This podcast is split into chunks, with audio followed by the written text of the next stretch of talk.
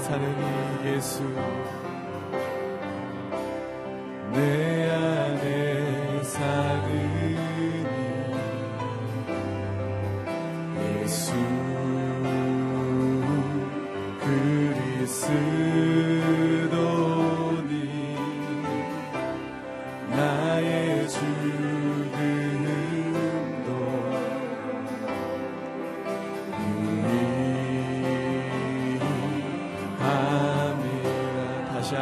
안에 사느니 예수.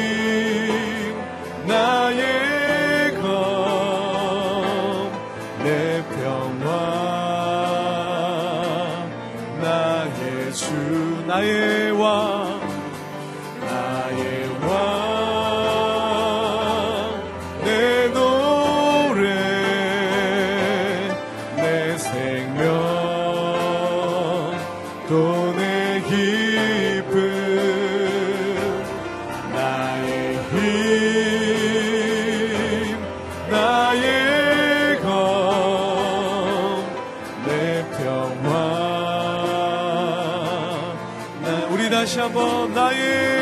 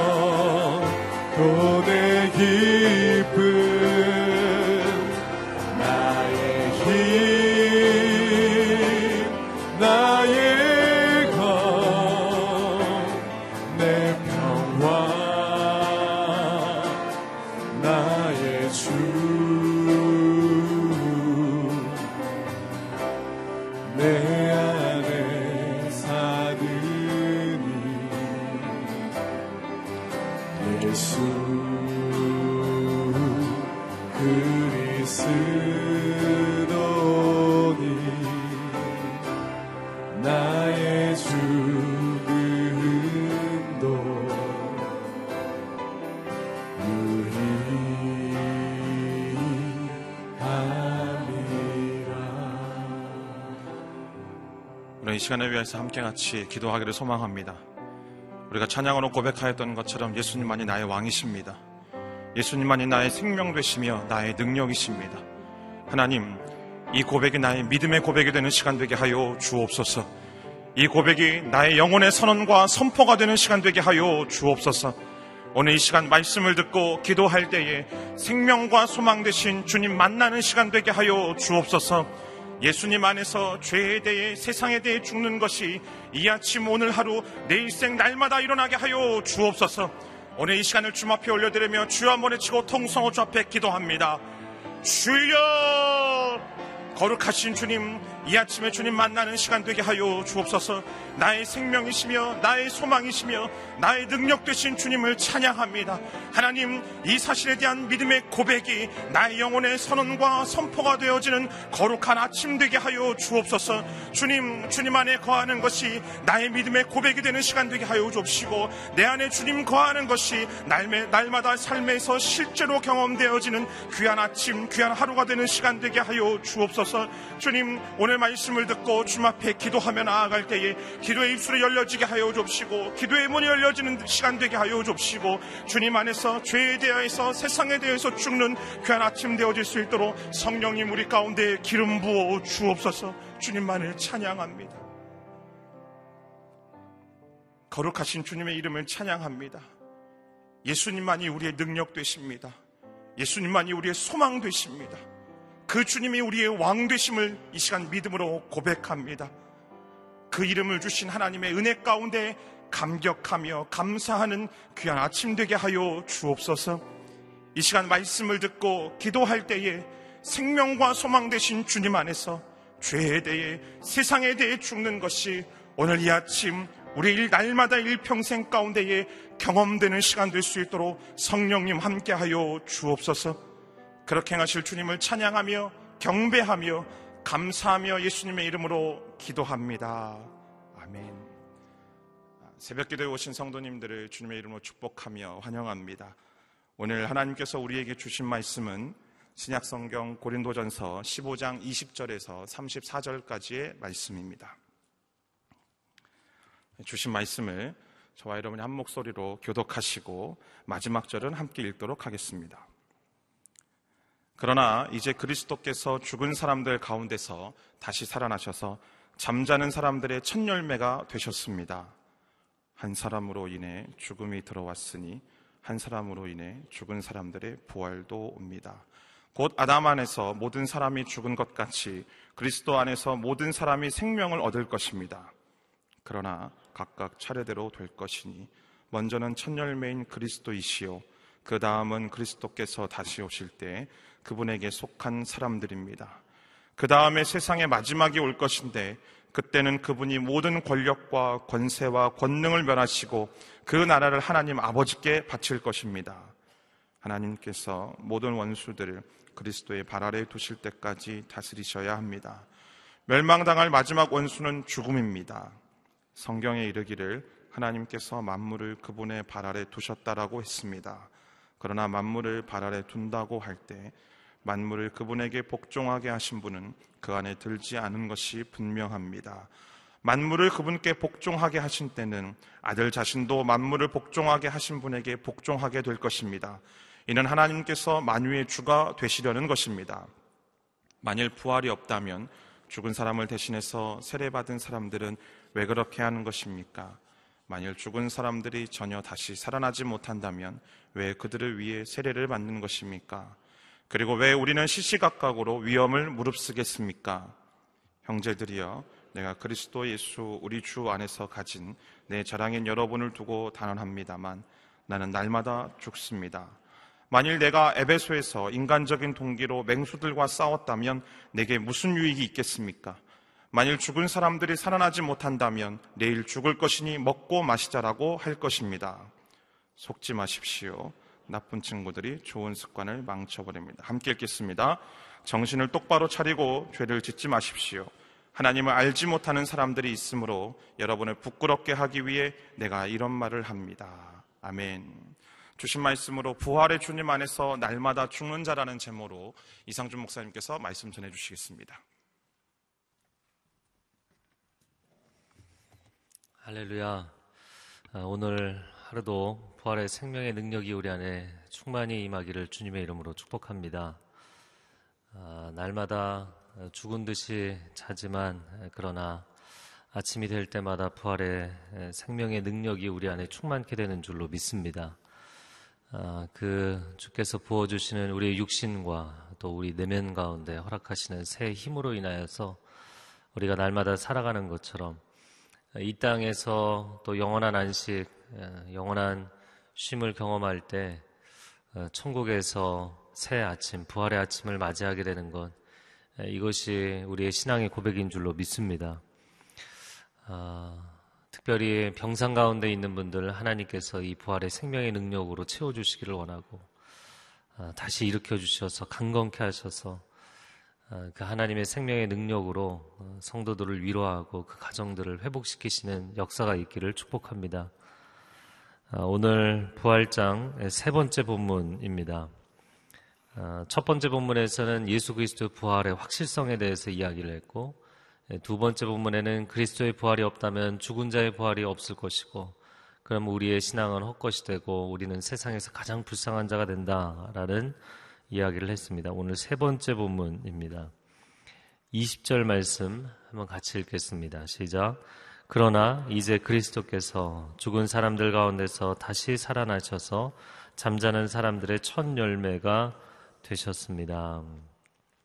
그러나 아, 죽은 자의 부활이 없다고 너희가 주장하지만 그러나 그리스도께서 부활하셔서 잠자는 자들의 첫 열매 예, 구약 제사의 초실절 아, 제물처럼 하나님 앞에 드려지는 그 추수할 것의 첫 아, 열매, 첫 곡식을 하나님 앞에 드리고 나면 이어지는 이 본격적인 추수를 통한 제물이 하나님 앞에 드려지게 되는 것이죠. 마치 아, 엘리야가 그 갈멜산에서 놀라운 승리를 거둔 이후에 예, 조각구름을 보게 되죠. 그 조각구름 이후에 본격적인 비구름이 오는 것과 같은 것입니다. 예수 그리스도께서 부활하셨다는 것은 어, 모든 하나님을 믿는 사람들, 그리스도의 그 속죄와 부활의 능력을 믿는 사람들, 성도들의 본격적인 부활의 때로 이어지게 될 줄로 믿습니다. 그 고백인 것이죠. 자, 21절, 22절 말씀 같이 읽겠습니다. 시작. 한 사람으로 인해 죽음이 들어왔으니 한 사람으로 인해 죽은 사람들의 부활도 옵니다.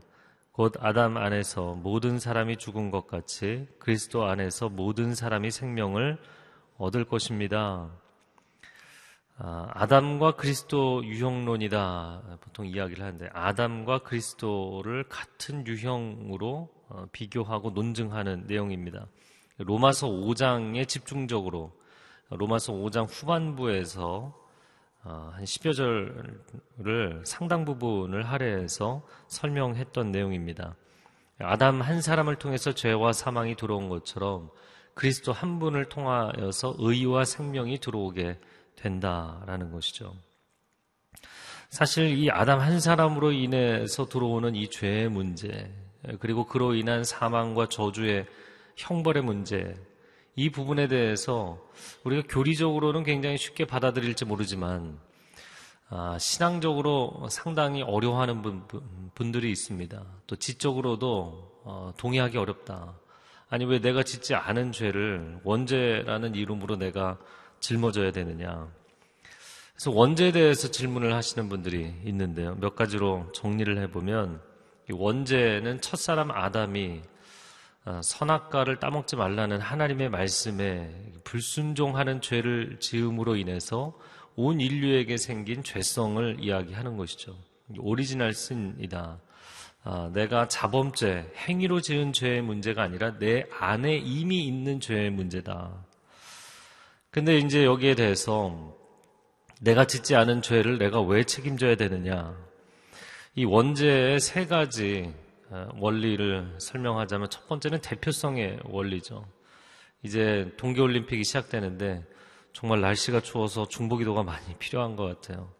열방에서 온 선수들을 하나님께서 하나님의 은혜로 감싸주시기를 축복합니다. 아, 대표성의 원리. 아, 우리나라 대표 선수가 나가서 경기를 하면 그 한 사람이 만약에 탈락을 해도 대한민국의 탈락이 되는 것이고 그 한 사람이 승리를 거두어도 그것은 대한민국 전체의 승리가 되는 것이죠. 이 아담은 온 인류의 대표성을 가진 인물이죠. 이두 번째는 유전적 원리다라고 이름을 할 수 있겠는데요. 아, 그것이 뭐 영적인 유전이겠지만 아, 또 영적인 유전일 뿐만 아니라 또 내면적이고 또 육체적인 존재적인 유전이라고 볼 수 있겠습니다. 아, 이 멜기세덱에 대한 설명을 할 때 히브리서 7장에서 그런 재밌는 표현을 합니다. 이게 이스라엘 사람들의 사고방식이고 논리이기도 한데, 아, 그 레위인들이 제사장의 직분을 받은 것은 창세기에 보면 멜기세덱이라는 아, 그의 가족 이름도 나오지 않는 그의 계보도 나오지 않는 정말 하나님이 세우신 제사장이 등장한다. 근데 그 멜기세덱에게 아브라함이 11조를 어, 바치잖아요. 그 11조를 바칠 때 레위 지파도 아브라함의 옆구리 안에 이미 있어서 함께 11조를 바친 것이다. 이런 개념으로 설명을 하죠. 아담이 죄를 지을 때 온 인류가 물론 우리는 이제 시간적 개념이 굉장히 강하지만 이미 그 나올 후손들이 아담의 옆구리 안에 있었다라는 것이죠. 그래서 그 후손들도 동일하게 죄를 지은 개념으로 보는 것입니다. 세 번째, 이것은 뭐 경험적이고 인식론적인 부분입니다. 아, 우리가 죄, 아, 내가 정말 죄인이구나. 이렇게 깨닫게 되는 것이 언제인가? 아, 그것은 죄성의 유혹이 내게 다가올 때 내가 그것을 거부하지 않고 그것을 적극적으로 긍정하고 받아들였을 때 아, 내가 죄를 지어서 죄인이 아니라 이미 죄성이 내 안에 있구나. 라는 것을 깨닫게 되는 것이죠. 저는 가장 쉽게 설명할 때 어린 아이들도 보면 우리가 뭐 태어나서 어린 아이들은 어, 티 없이 맑고 순수하고 아무 죄가 없는 것 같지만 애들도 뭐 먹는 것에 대한 욕심 또 장난감 뭐 그러면요 일순간 얼굴이 그냥 일그러지면서 얼마나 그 탐욕과 시기와 다툼과 분냄과 네 그런 거 못 보셨나요? 네 그런 거 보죠. 그러니까 어린 아이들도 죄인들이에요. 인간은 죄인이 아닌 사람이 없어요. 그래서 우리가 아니 내가 짓지 않은 죄에 대해서 왜 책임을 져야 되느냐는 굉장히 지적 교만에 빠져 있는 태도예요. 물론 저도 그런 질문들을 던진 적이 있었지만 그래서 성경의 원죄뿐만 아니라 여러 가지 어, 난제들에 대해서 우리가 지적인 어, 지성적인 지식적인 접근법보다는 존재론적인 접근을 하는 것이 중요합니다. 아, 내가 존재를 살아보니까 이것은 내가 죄를 져서 죄인이 아니라 어떤 자범죄의 문제 아니면 사회법에 저촉되는 죄의 문제가 아니라 이미 내 안에 죄가 있구나. 내가 죄인이어서 죄를 짓는 것이구나. 이거를 고백하게 되는 것이죠. 자, 그러나 이제 예수 그리스도의 십자가와 부활에 연합한 존재가 되어서 생명의 성령의 법이 우리를 죄와 사망의 법에서 해방하신 줄로 믿습니다. 그래서 이 죄와 사망의 법이 우리 존재의 발목을 아, 이 어둠의 땅에 붙여놓으려고 우리를 잡아당기지만 그러나 생명의 성령의 법이 우리를 우리에게 강력한 영적 엔진을 달아주셔서 하나님의 은혜의 창공으로 비상하게 되는 줄로 믿습니다. 그것이 우리의 신앙인 것이죠. 근데 이런 것을 아, 지식적으로 논리적으로 이해하고 설명하겠다. 그러면 이제 성경의 기본적인 진리들을 자기 맘대로 왜곡하게 되는 거예요. 그러면서 이단들이 발생하는 것이죠. 자, 23절 말씀에 그러나 각각 차례대로 될 것이니 먼저는 첫 열매인 그리스도요. 그 다음은 그리스도께서 다시 오실 때 그분에게 속한 사람들이요. 그 다음에 세상의 마지막에 올 것이다. 첫 열매이신 그리스도의 부활, 그리고 그를 믿는 성도들의 부활, 그리고 마지막 심판의 때가 있을 것이다. 자, 25절 26절을 읽어보겠습니다. 시작. 하나님께서 모든 원수들을 그리스도의 발 아래 두실 때까지 다스리셔야 합니다. 멸망당할 마지막 원수는 죽음입니다. 자, 25절부터 28절의 내용을 논증하는 데 있어서 사도 바울이 사용한 인용한 구약의 본문은 시편 110편 1절 말씀입니다. 여호와께서 내 주에게 말씀하셨습니다. 내가 내 적을 내 발의 발판으로 삼을 때까지 내 오른쪽에 앉아 있으라. 하나님 보좌 우편에 계신 그리스도, 어, 그 그리스도의 발 아래 만물을 복종케 하신다. 빌립보서 2장에도 나오는 고백이고 또 구약의 여러 곳에서 고백하는 내용입니다. 자, 그런데 그 그리스도의 발 아래 통제하게 하시고 또 멸망케 하시는 마지막 원수가 누구인가? 바로 사망이다, 죽음이다. 할렐루야. 그래서 여러분 26절에 멸망당할 마지막 원수는 죽음입니다. 이렇게 밑줄을 그으시면 좋겠어요. 그래서 그 죽음이 마지막 멸망을 당할 것이다. 여러분 세상의 물질의 법칙, 그 물질의 법칙은 결국에는 어, 모든 물질은 쇠퇴하고 소멸한다는 것이거든요. 이게 연력학 법칙 중에 하나인데 어, 결국에는 그 소멸이라는 것은 죽음이잖아요. 존재의 죽음. 그런데 우리가 이 땅을 떠날 때 우리는 죽음을 넘어서게 될 것입니다. 할렐루야. 이 놀라운 역설이죠. 그리스도 안에서 생명을 누리는 자들의 놀라운 역설이에요. 그런데 그뿐만 아니라 아, 그리스도께서 그 발 아래 만물을 통치하시게 된다면 어떻게 죽음을 포함해서 만물 아래 그리스도께서 가시겠느냐라는 거죠. 우리가 보통 이제 죽는다, 부활하지 못한다 그러면 죽음 아래에 있다라고 표현하는 것이잖아요. 여러분 그리스도 아래 만물이 있는 줄로 믿습니다. 그렇기 때문에 아, 그리스도께서는 죽음 아래 있으실 수 없다라는 논증을 하고 있습니다. 계시록 20장 14절 말씀에 놀라운 선언을 세례 요한이 하나님의 계시를 받아서 했는데 사망과 음부도 불못에 던져지나니 이것은 둘째 사망이라 이렇게 돼 있어요. 사망마저도 하나님께서 불못에 던지시는 그날이 오게 될 것인데 우리를 우리가 인생을 살아가면서 우리에게 가장 두려움을 많이 주는 죽을까봐 두려운 존재의 소멸, 아니면 삶의 소멸, 기회의 소멸, 성공과 승리의 소멸, 이런 죽음에 대한 두려움이 우리에게 가장 큰 두려움인데, 여러분 이 두려움의 문제를 넘어서게 되는 날, 그 날은 부활의 날, 승리의 날이 될 줄로 믿습니다. 이것이 우리의 신앙 고백인 것이죠.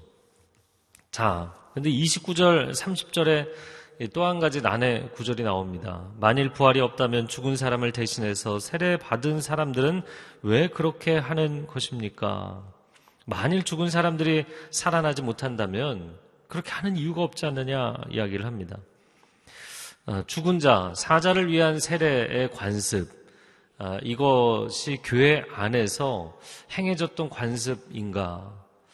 어, 그 고대 문헌들을 보면 교회 안에서 이런 관습이 일부분 행해졌던 것으로 보입니다. 그런데 사도 바울이 그런 관습에 대해서 지금 아, 그것이 옳다 그르다를 얘기하는 것이 아니라는 게 한 가지 어려운 점이고요. 그리고 또 한 가지 어려운 점은 성경의 다른 본문에 이 언급이 없다는 거예요. 네. 물론 오늘날에도 임종 세례를 베풀기는 합니다. 저도 며칠 전에 한 분 임종하시는 분 가서 임종 예배를 드렸는데 그 임종시에 주 예수 그리스도를 고백하고 내가 하나님을 나의 아버지라 고백한다. 너무나 중요한 것이죠. 이 천국 가는 것은 단순히 아, 교리적으로 내가 원리를 알아서 가는 것이 아니죠. 티켓 들고 가는 것이 아니라 아버지 집으로 돌아가는 것이기 때문입니다. 그래서 내가 죄의 종이고 자녀였다가 이제는 예수 그리스도를 믿고 하나님의 자녀가 되었기 때문에 아버지 집 아버지 집으로 돌아가는 것이죠. 자, 그런데 어, 만약에 극단적인 예를 든다면 십자가 우편의 죄수처럼 회개는 했는데 세례를 받을 기회가 없었다. 어, 이런 사람에게 임종 이후에 사후 세례를 주었는지는 모르겠습니다. 어쨌거나 그 부분에 대해서는 더 이상 이제 밝힐 수 있는 다른 자료가 없는데 만약에 그들이 그런 지키는 관습이 있다면 그 관습과도 이 믿음과는 모순이 되는 것이다 라는 이야기를 지적한 것입니다. 자, 그리고 이어지는 30절에 그리고 왜 우리는 시시각각으로 위험을 무릅쓰겠습니까?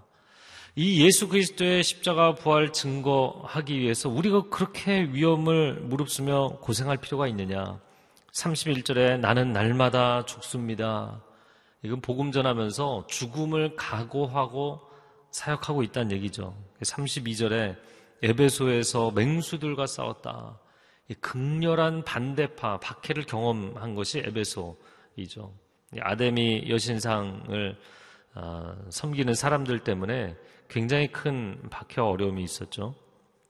자, 그래서 우리가 이렇게 고생할 필요가 있느냐. 그러면서 32절 하반절에 만일 죽은 사람들이 살아나지 못한다면 내일 죽을 것이니 먹고 마시자. 현세주의, 이 내세관이 없는 현세주의. 현세주의는 쾌락주의로 간다라는 것이죠. 아, 그래서 이 현세주의자들은 쾌락이 결국에는 선이 되고 고통과 고난은 악이 됩니다. 그렇기 때문에 인간의 도덕성이 무너지게 돼 있어요. 참 굉장히 모순적인 거예요. 진리를 진리로 받아들이지 않으면 반드시 인간은 모순에 빠지게 돼 있어요.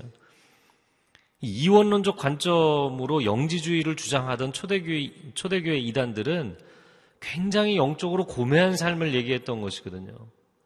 그런데 그들이 주장하는 그 영지주의 때문에 부활을 부정하니까, 육체의 부활을 부정하니까 결국엔 현세주의에 빠지게 되고 현세주의에 빠지면 도덕성이 무너지는 거예요. 그러니까 결국에는 본인들이 시작한 시작 지점으로도 돌아오지를 못하는 모순에 빠지는 것이죠. 그래서 33절에 속지 말라. 나쁜 친구들을 사귀지 마라. 사도 바울이 꼭 부모가 자식에게 얘기하듯이 예, 나쁜 친구들 사귀지 마라. 그럼 너, 너도 같이 죄 짓게 된다.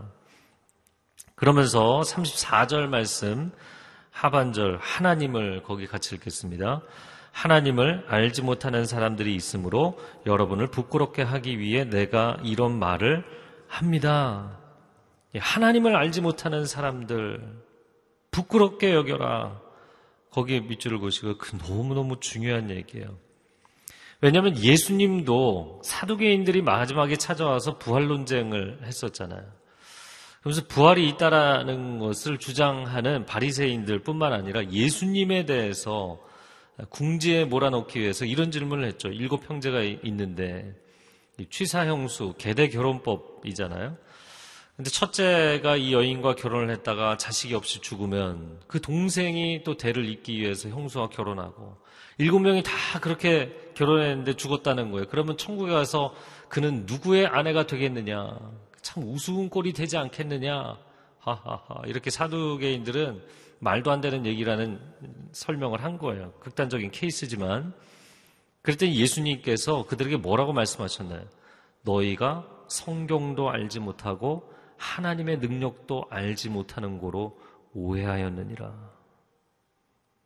너희가 굉장히 많이 아는 것 같지 너희는 사실 진리를 알지 못하고 있다. 충격적인 얘기죠. 안다고 생각하는 사람은 내가 무지하다라는 것을 하나님 앞에 겸허히 인정해야 되고 선줄로 생각한 자는 넘어질까 조심해야 되는 것이죠. 이 영지주의 이단의 모순, 아, 이들은 지나친 영성화의 오류에 빠진 것인데 지나친 영성화가 결국엔 세속주의에 빠졌다는 것. 참 이것도 모순이지만 이 사람들은 영적인 그 깨달음, 영어로 얘기하면 이 spiritual enlightenment, 영적으로 우리는 각성한 사람들이고 이 대부분의 육체 부활을 얘기하는 사람들은 영적으로 무지한 자들이다. 그래서 영적으로 굉장히 자기들은 각성된 존재라고 자만에 빠져 있었거든요. 그런데 실제로는 세상 논리와 세상 지혜로 하나님의 진리를 알고자 했기 때문에 그들이 영적 무지에 빠져 있었던 거예요. 갑자기 결론 부분에 얘기해서 그렇지만 사실 오늘날 이런 영지주의 이단에 빠져 있는 것이 구원파입니다. 구원파 굉장히 탁월한 강의하죠. 그래서 뭐 메인 스타디움에 모아놓고 엄청나게 성경 강의를 탁월하게 해요. 아주 지적 접근을 합니다. 그러나 하나님과의 인격적 교제가 없어요.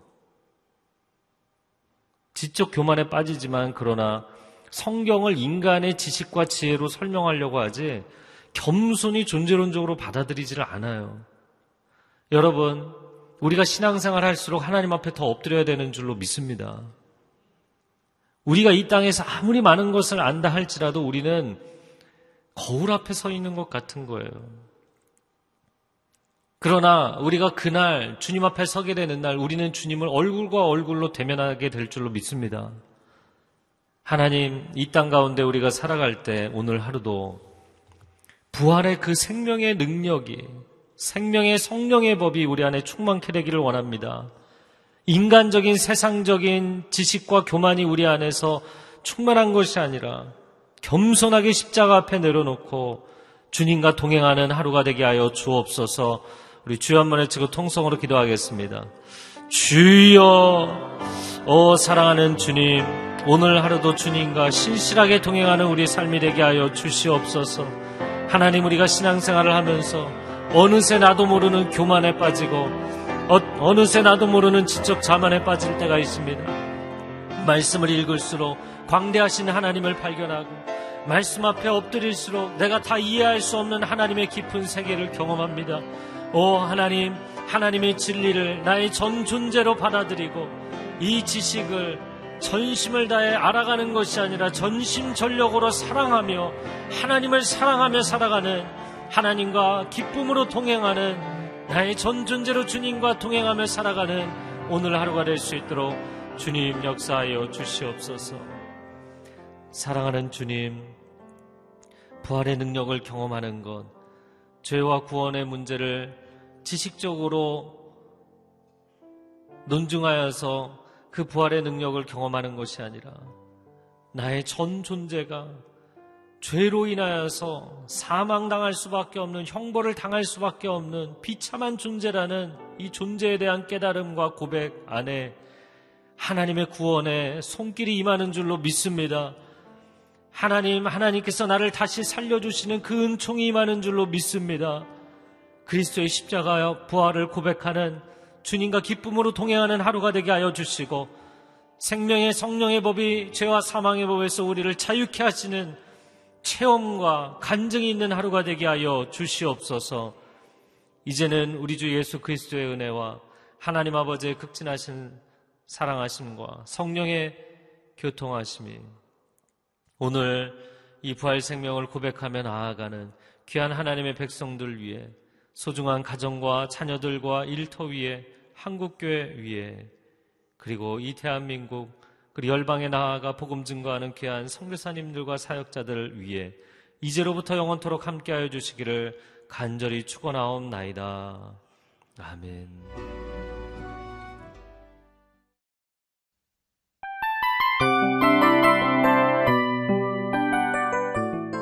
이 프로그램은 청취자 여러분의 소중한 후원으로 제작됩니다.